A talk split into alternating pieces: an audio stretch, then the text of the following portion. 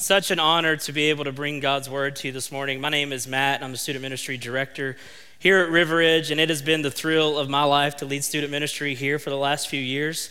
Um, if you've been following along, if you've been around a while, then you know we've been doing our Bible in a Year series that we're calling Relevant.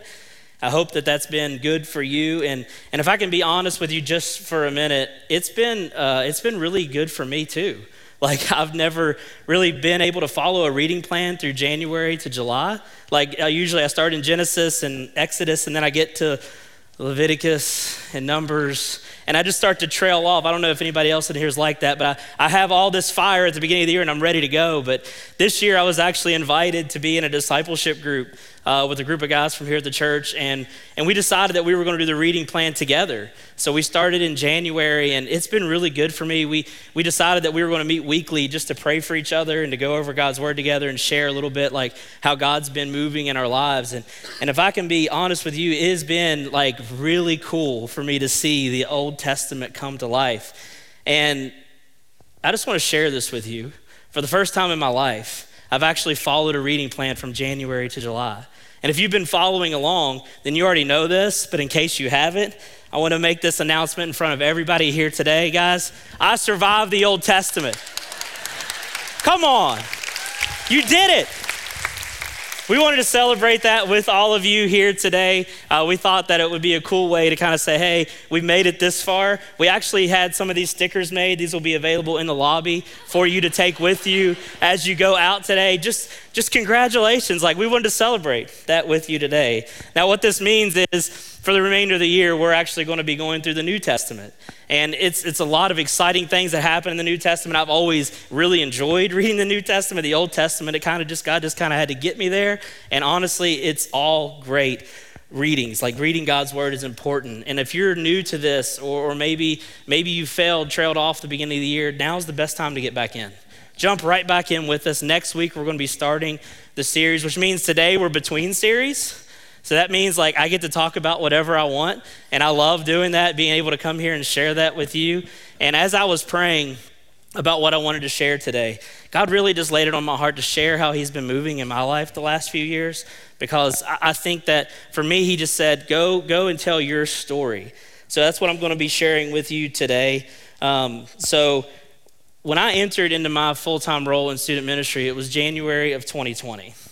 Now, I don't know if anybody remembers 2020. Uh, I think that it, everything looked completely different than what I ever thought ministry would look like. Like, what I love is I love being around people. Like, people give me energy. I love going to events. I love going to conferences. And none of that happened in 2020. Like, for the first time in my life, I had a full schedule to do all that, to go to lunch with people and to be with people, and it shut down. But, but one of the coolest things I think happened in 2020 was we created a summer camp for our students right here in West Virginia. Now, we had been going out of state for camps uh, since I've been here and long before I got here, and we've been some really cool camps, but every camp was shut down in 2020. Like, there was just nowhere that you could go that year. So, when I came in, we created this camp that we call it Adventure Camp 2020. And I have a picture here to share. We took about 25 high school students up to Adventures on the Gorge, and, and we went rafting and zip lining, and we kind of experienced all of what I'm from Fayette County, so for me, it was like going home. Right? I was taking all these people just to experience the best of West Virginia. And I don't know if you can tell or not, but this was the first time I met Ryan Haddix. I think we have another picture. Believe it or not, that's Ryan right there. Yeah, eh, he just volunteered his time to come and worship with us that week. I'd never met him, and he just never left. He's been here ever since. So, so we created this adventure camp, and what we didn't realize was there was, there was another church from just down the road here in Charleston that created pretty much the same camp, same exact camp. Uh, they were doing the same thing. They were going rafting, they were going ziplining, they were doing all the things that we were doing. And in fact, the only reason we knew about it was because they were calling Brandon trying to get him to come lead worship for him. And Brandon's like, sorry guys, I'm leading worship for this other camp. So afterwards, Brandon actually got us connected to this other church and said, what if we just did it together? Like, what if we just, you know, said, hey, we'll do a camp together. So we did. We got together and we created what we called Emerge Summer Camp 2021. And we combined with this other church and we took 125 middle school and high school students from right here in the valley and across the Kanawha Valley. And it was, it was an experience. It was different. It was really cool. Honestly, it was a little bit rough the first year because we had a lot of personalities, a lot of different leaderships, a lot of people that are just used to doing things their way, but we regrouped guys, and we took over 200 students the second year, and it was unbelievable. And then the third year, I'm excited to announce we took 260 students with us to Emerge Camp 2023. Come on. 260 students that were just worshiping God from right here across our region.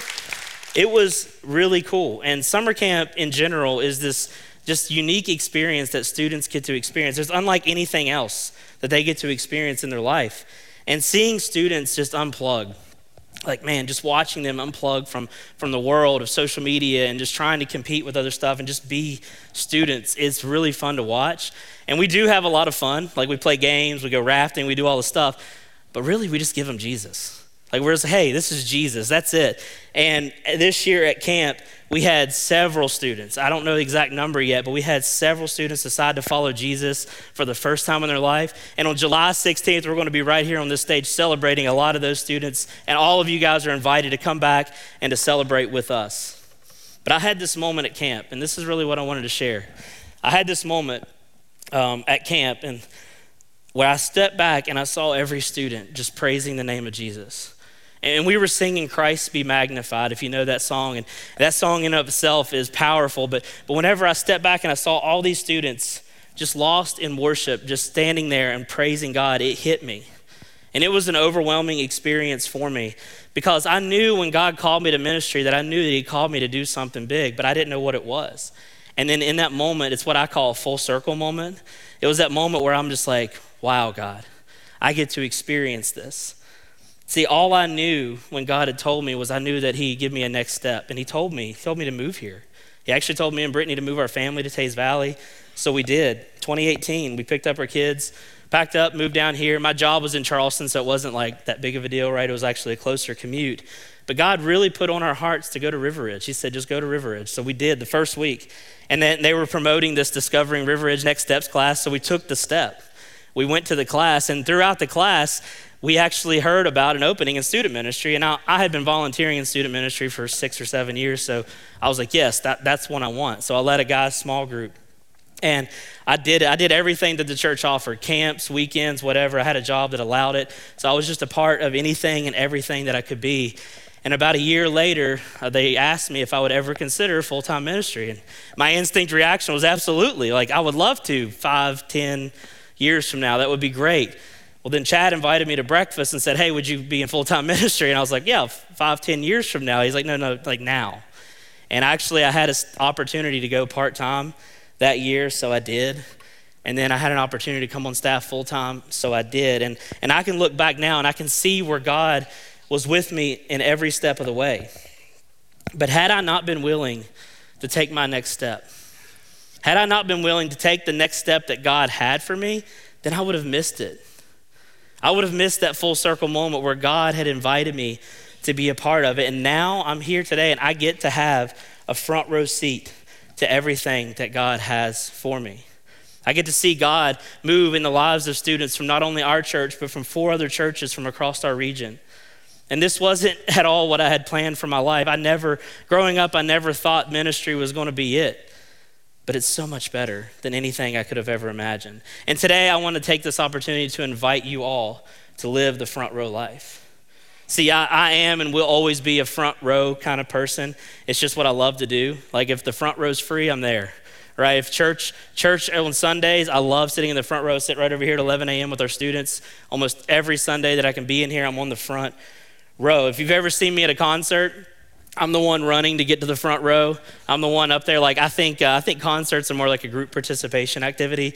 Like I love when it's standing room only, and it's just, it's just fun atmosphere to be around. I'm on the front row. If you've ever seen me at a football game, probably not on the front row. Those tickets, man, those tickets are so expensive that I would love to be on the front row, but I've just never been able to do that. Um, actually, I'm usually so high up that you can like barely tell there's a game going on. When I grew up, my family would, uh, would take me, they, they, I'm a WVU fan. I don't know if it's my cross to bear or what, but I'm a WVU fan. I love watching WVU sports. And, and my family like would take us to games usually about once a year. We get to go to a WVU football game. And, and it wasn't like this premier game, like we weren't watching the Oklahomas or the Penn States. It was usually like a glorified practice kind of thing, right? Where, where you just get to come and watch in front of a live audience. And I didn't know any different, but I loved it. I just wanted to be there. So the experience for me, when I was growing up was like, I just remember we would get up when it was dark.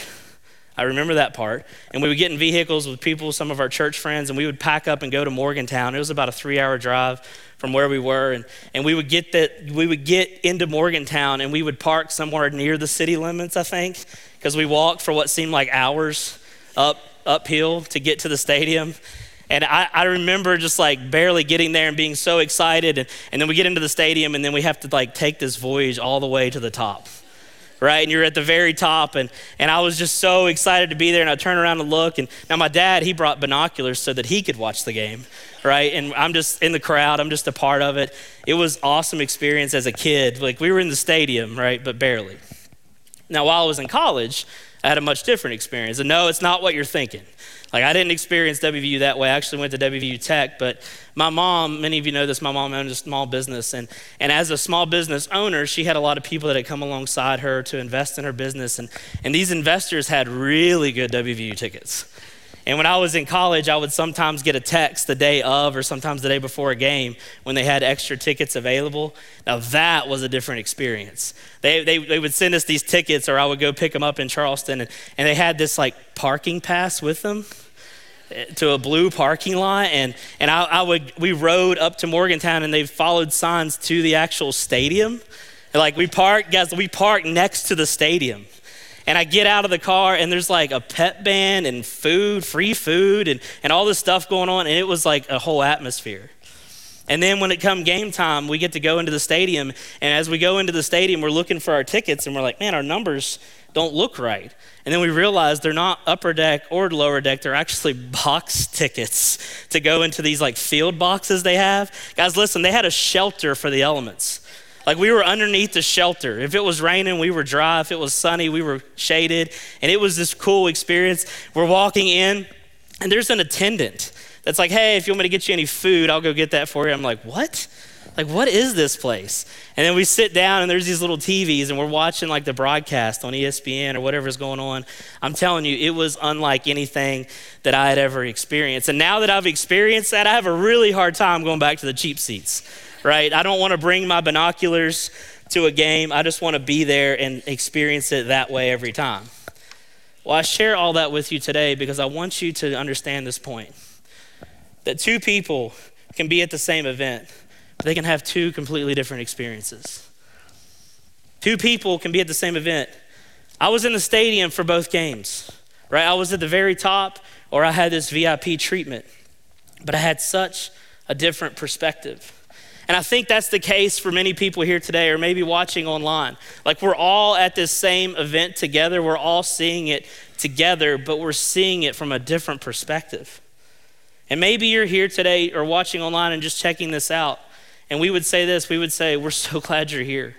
We don't want anything from you. We just want something for you. We want you to sit back and experience Jesus. And we're praying that you have an encounter with Jesus. But if you've been around church for a while or around uh, River Ridge specifically, then I would say this I want to invite you to come and sit on the front row. Like right now, everybody stand up. No, not right now. But like, I wanted to invite you to this front row life. See, I want to encourage you just to go all in with everything the church is doing this year. To, to join in with everything going on, to, to connect with God on Sunday mornings through church, to grow your relationship through a group and to serve either on Sunday or through some group that we have so that you can experience the joy that comes along with the front row life. So I want you to experience this. I want you this year, I want you to see your church from a completely different perspective. See, when you look at the life of Jesus and his ministry, you can see how he had, how people had different experiences with him. Right? There, there were people in the crowd that, that were just like very far out. They could kind of see what was going on, right? There was always multitudes you heard about, but you never by name. So, like, they were watching him, and I'm sure they were celebrating. Like when something great happened, they probably celebrate, just like me at the game. Like, what happened? I have no clue. Yeah, yeah, that's great. The team scored. But they were celebrating when Jesus did something good. But then you get to the disciples, and you can see that they had a complete different experience. They were the people that spent the most time with Jesus. Jesus had handpicked each one of them. There was 12 of them that went with him. And not only did he handpick them, like they knew him personally, and he knew them. They got to experience him in a complete different way. They were, they were not only able to watch his miracles, but many of the times they were able to participate. See, the disciples had a front row seat to everything that God had for them. They got to watch everything that Jesus was doing. Now, Jesus chose them and to use them to do the work of the ministry, just like he chose us. Like they were, they were invited, just like we're invited, to participate in everything that Jesus was doing, and they experienced Jesus in a unique way. Well, today, today I want to look at one specific story in the Bible. If you have your Bibles, turn to Matthew chapter 15. Uh, we're going to be talking about one specific story where Jesus done a miracle. And, and just to give you a little bit of context, Jesus had already done the Sermon on the Mount. He was going around teaching and healing people everywhere. And, and it says that, that he had kind of secluded himself away. He kind of went away to a private place and, on a mountainside and sat down. A lot of times in the Bible, when Jesus did that, he was kind of reconnecting with God. He was also resting, doing that kind of stuff. And then it says that the crowd found out where he was and they made their way to him. Now, it wasn't like he was, you know, across the road here at Arby's. He was actually like far away. It was about a day's journey to probably get to where he was. But it says the crowd found him and they started bringing up to him the lame, the blind, the crippled, and all these people and laid him at his feet. And all of these people had heard about this man named Jesus. They weren't necessarily followers of Jesus. A lot of people think this was like Jesus' expanded ministry to the Gentiles when he started actually healing people that weren't as a part of it. He was doing it to spread God's word, of course, but it shows us that he cares about us. Like he cares about not only the Jews, but the Gentile. And, and you can imagine if something like this was happening today, how far would people drive? Right? How far would people drive if they knew Jesus was just a few states away just to go get an experience? How far would you take people that you knew need to experience healing? Like we would carry them, we would take them there. And this is what this crowd was doing, that they were carrying people all the way up to Jesus. And um, it says that he healed them. It says that he healed all of them, and they were celebrating. And then it says this in Matthew uh, chapter 15, 32. It says, Jesus called his disciples to him and said, I have compassion for these people They've already been with me three days and have nothing to eat. I do not want to send them away hungry or they may collapse along the way. Now, Jesus had already healed them. Right? Jesus had healed their physical needs. Don't you think that he could have healed their hunger too? Like he could have taken care of that. I think it just shows us how much that Jesus cares about us. Like he cares about that they were hungry. Like he literally just made people that maybe never saw before in their life. Many people had never experienced walking before in their life, and, and Jesus healed them like that. But now he's saying, I care about them. I think it shows us how much compassion he had. And his disciples turned to him and answered, Where could we possibly get enough bread in this remote place to feed such a crowd? Now, the Bible says that there were 4,000 men at this event, not including women and children. So it's probably estimated 10,000 people were at this remote location. Now, we do events here at the church. And I know, like, when we're planning and prepping for a lot of people, you get some weird looks when you pull up to the checkout at Walmart with like one item filling up a whole buggy, right? I, it, there's a lot of planning that goes in for that. So part of me is like, I get it. Like, I'm with the disciples. Like, how are we going to feed 10,000 people? But, you know, this really shouldn't have been a surprise for the disciples. If you flip back to Matthew chapter 14, this is the second time that Jesus had to do this miracle. The first time Jesus fed the 5,000, you can go back and read about that. And the disciples were just there. They just witnessed him feeding 5,000 people uh, right in front of them. Very similar situation, but two completely separate events. And the disciples had just watched him do this. How quickly did they forget? They just watched him do that miracle and then turn around and, like, where could we possibly get this much food? And then Jesus, in his grace, he just turns to them and he says, How many loaves do you have? How many loaves do you have? Right? Jesus, he, he could have snapped his fingers and they would have all been full. Right? Everybody there could have been filled up. He didn't have to do it, but he chose to use the disciples. He chose to use them. Right? He, this is what I don't want you to miss.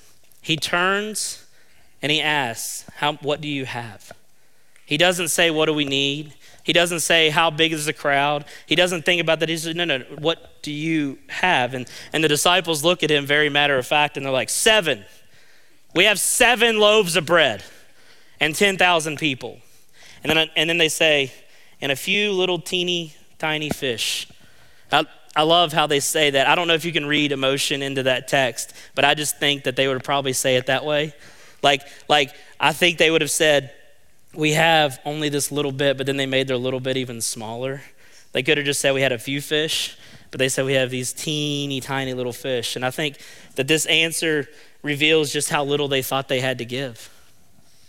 They really didn't have much, but they even made it smaller. Just a few small, little, teeny tiny fish. But then they give it to Jesus, and look at what Jesus does.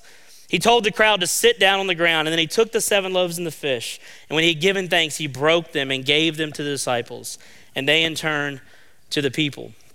He took what little teeny tiny bit they had and blessed it, and then gave it back to them to serve others. And then it wraps up and it says they all ate and they were satisfied.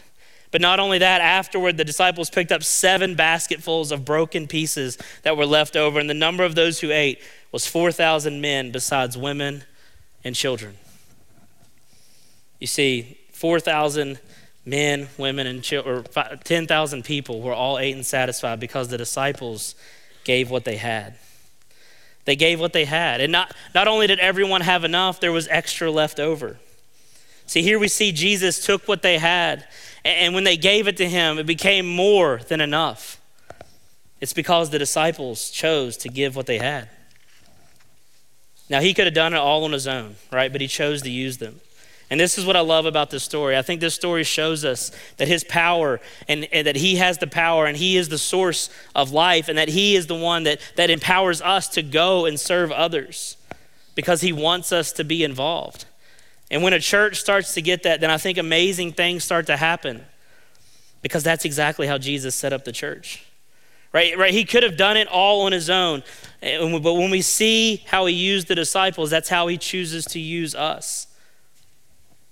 It's interesting for me to also think about why we see the 5,000 and the 4,000 feedings. Not only two different events, but in the same chapter of the same book of the Bible.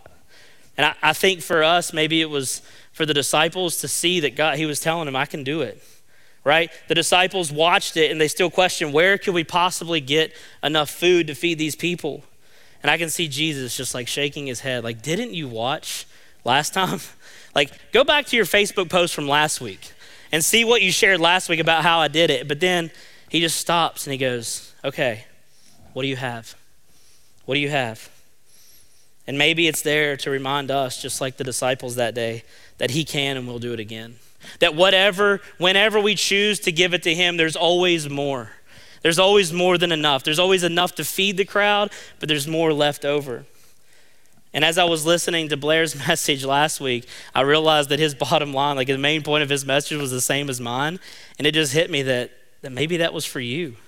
Maybe you heard the message last week where Blair talked about us taking our spot on the wall and how, how River Ridge exists because everybody takes their position and serves their role every week. And maybe you're here today and you heard that, but you didn't take a step.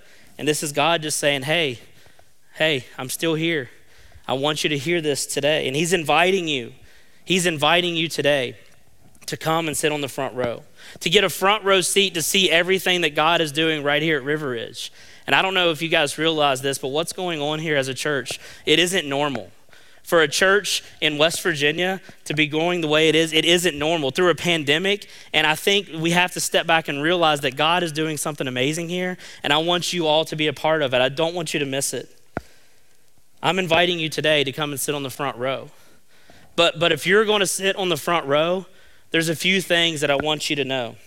When you choose to sit on the front row, there's a cost. There's a cost associated with it. Every seat has a cost with it. And you pay premium price for a premium seat.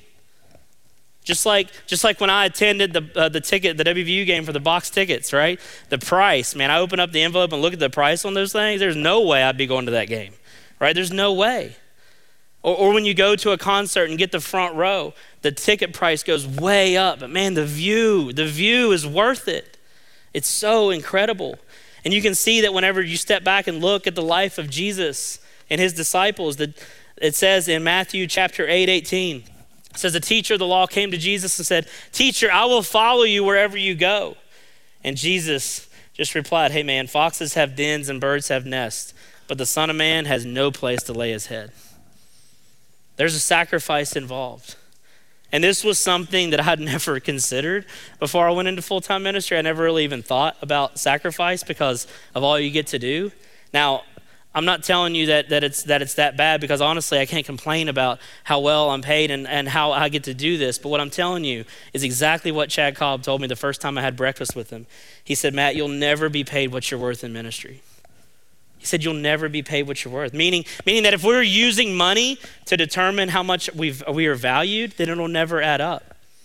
You see, the world has a currency to show you how much you're worth, but God doesn't follow that currency. God operates outside of the U.S. economy. The Bible says that His ways are higher than our, than our ways, and that if we follow Him, we just have to trust Him that it will be worth it. So, what does that mean for you? Well, I don't know. For me, like money is a big deal, but also time. Time has a currency as well. Time is very valuable, and, and maybe for you, time's what you value most. And maybe that means that you need to sacrifice some of your weekends to come and serve, to come and take your spot on the wall, to come and be a part of what we're doing as a church. I did it for seven years as a volunteer. I totally get it. It's tough, but man, it's worth it. It's worth it. Now I can look back and see how God has, has moved me and grown me in my life, but also through students and people that I've been able to impact as well. Just know that it costs you something. And, and, something that I love about how our church operates is we give you that opportunity every week. We have two identical services, and you can come and sit one and serve one every week, and you still get to attend. You still get to experience what God has for you, even if you are serving. Now, I'm not saying that you have to serve every Sunday, but what I'm saying is give what you have. Just give what you have. The cost is worth it. And when you choose to sit in the front row, the second thing you need to know is that there's a risk. There is a risk involved. 2 Timothy 3:12 says in fact everyone who wants to live a godly life in Christ Jesus will be persecuted. Aren't you glad you came to church today?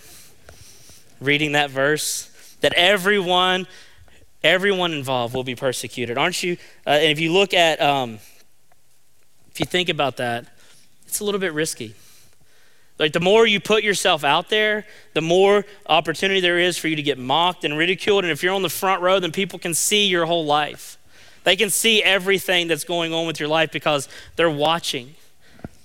And for just a brief moment of transparency, uh, if anybody knows me, knows that I love to sing. I love worship. Worship changed my life. And, and whenever I got to get to experience worship on the front row at either church service or a concert or event, man, like I'm all in.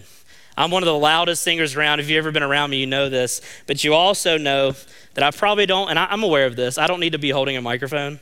Like, that's okay. I get that. Like, I'm not on key, more on volume, right? Um, but, anyways, I'm a very passionate worshiper.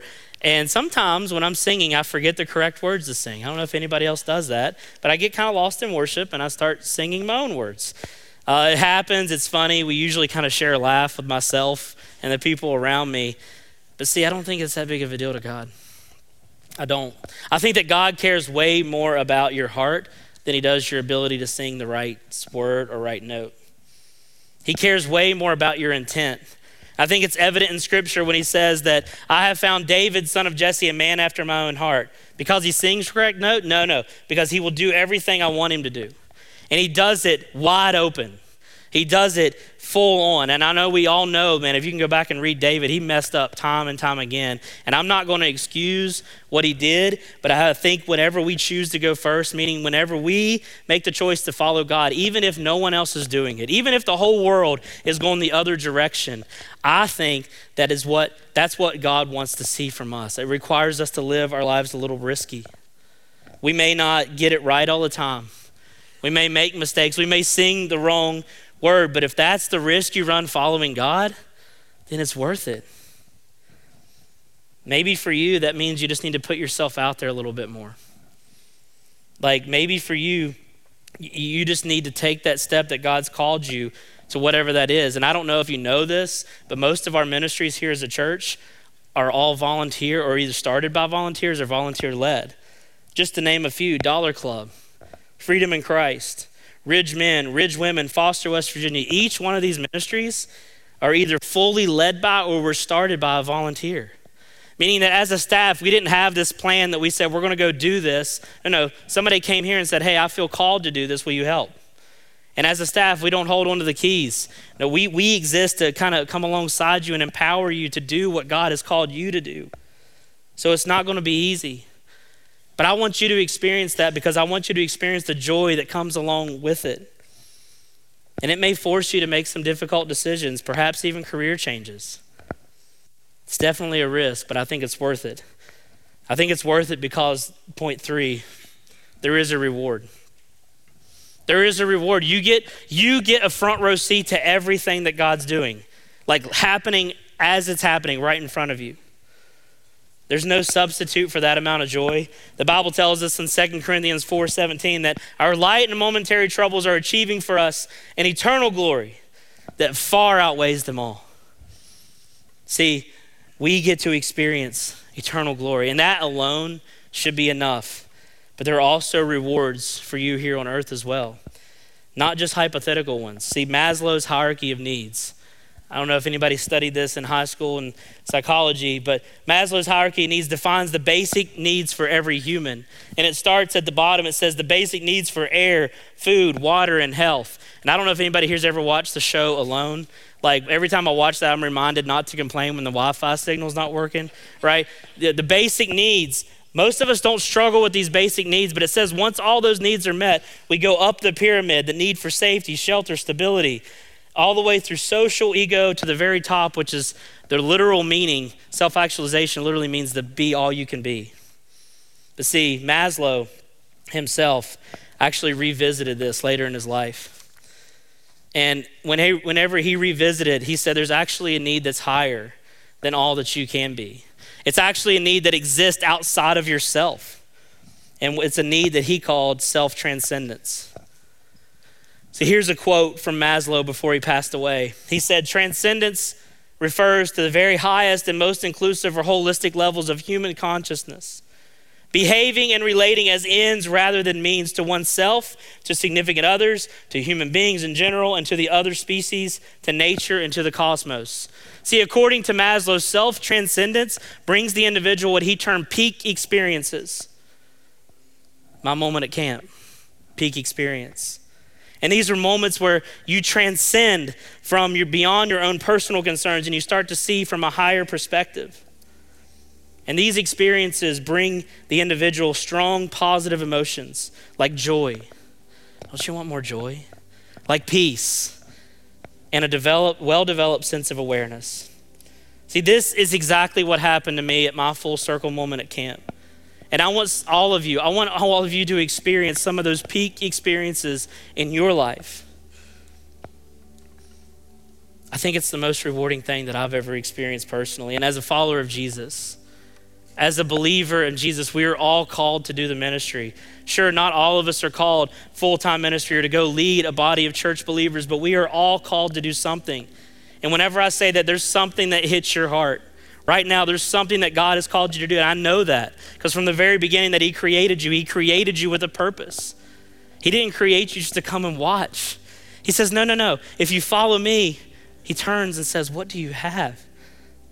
Just like Jesus with the disciples. The call is exact same for us today. When all we see is this little teeny tiny bit that God's given us, and, and we hold on to it like, God, I'm just holding on to this. And God says, No, no, just give it to me. And we say, Jesus, no way, there's no way. The need is too great, it's too risky. Don't you see how big this task is? And then Jesus turns. He says, Hey, hey, what do you have? And that's what I'm asking you today. I'm asking you to just give what you have. I want to invite you to that front row life to experience it for yourself. Let's pray. God, thank you for your word. God, thank you for your grace and kindness, God, that you allow us to come and to experience all that you have for us. God, that you not only allow us to experience, you choose to use us. God, that we can be a critical part of your ministry right here in River Ridge, right here in Teays Valley, West Virginia. God, I pray for each person in this room or watching online, God, that, that you, would, you would just push them, God, nudge them as you nudged me years ago to take that step.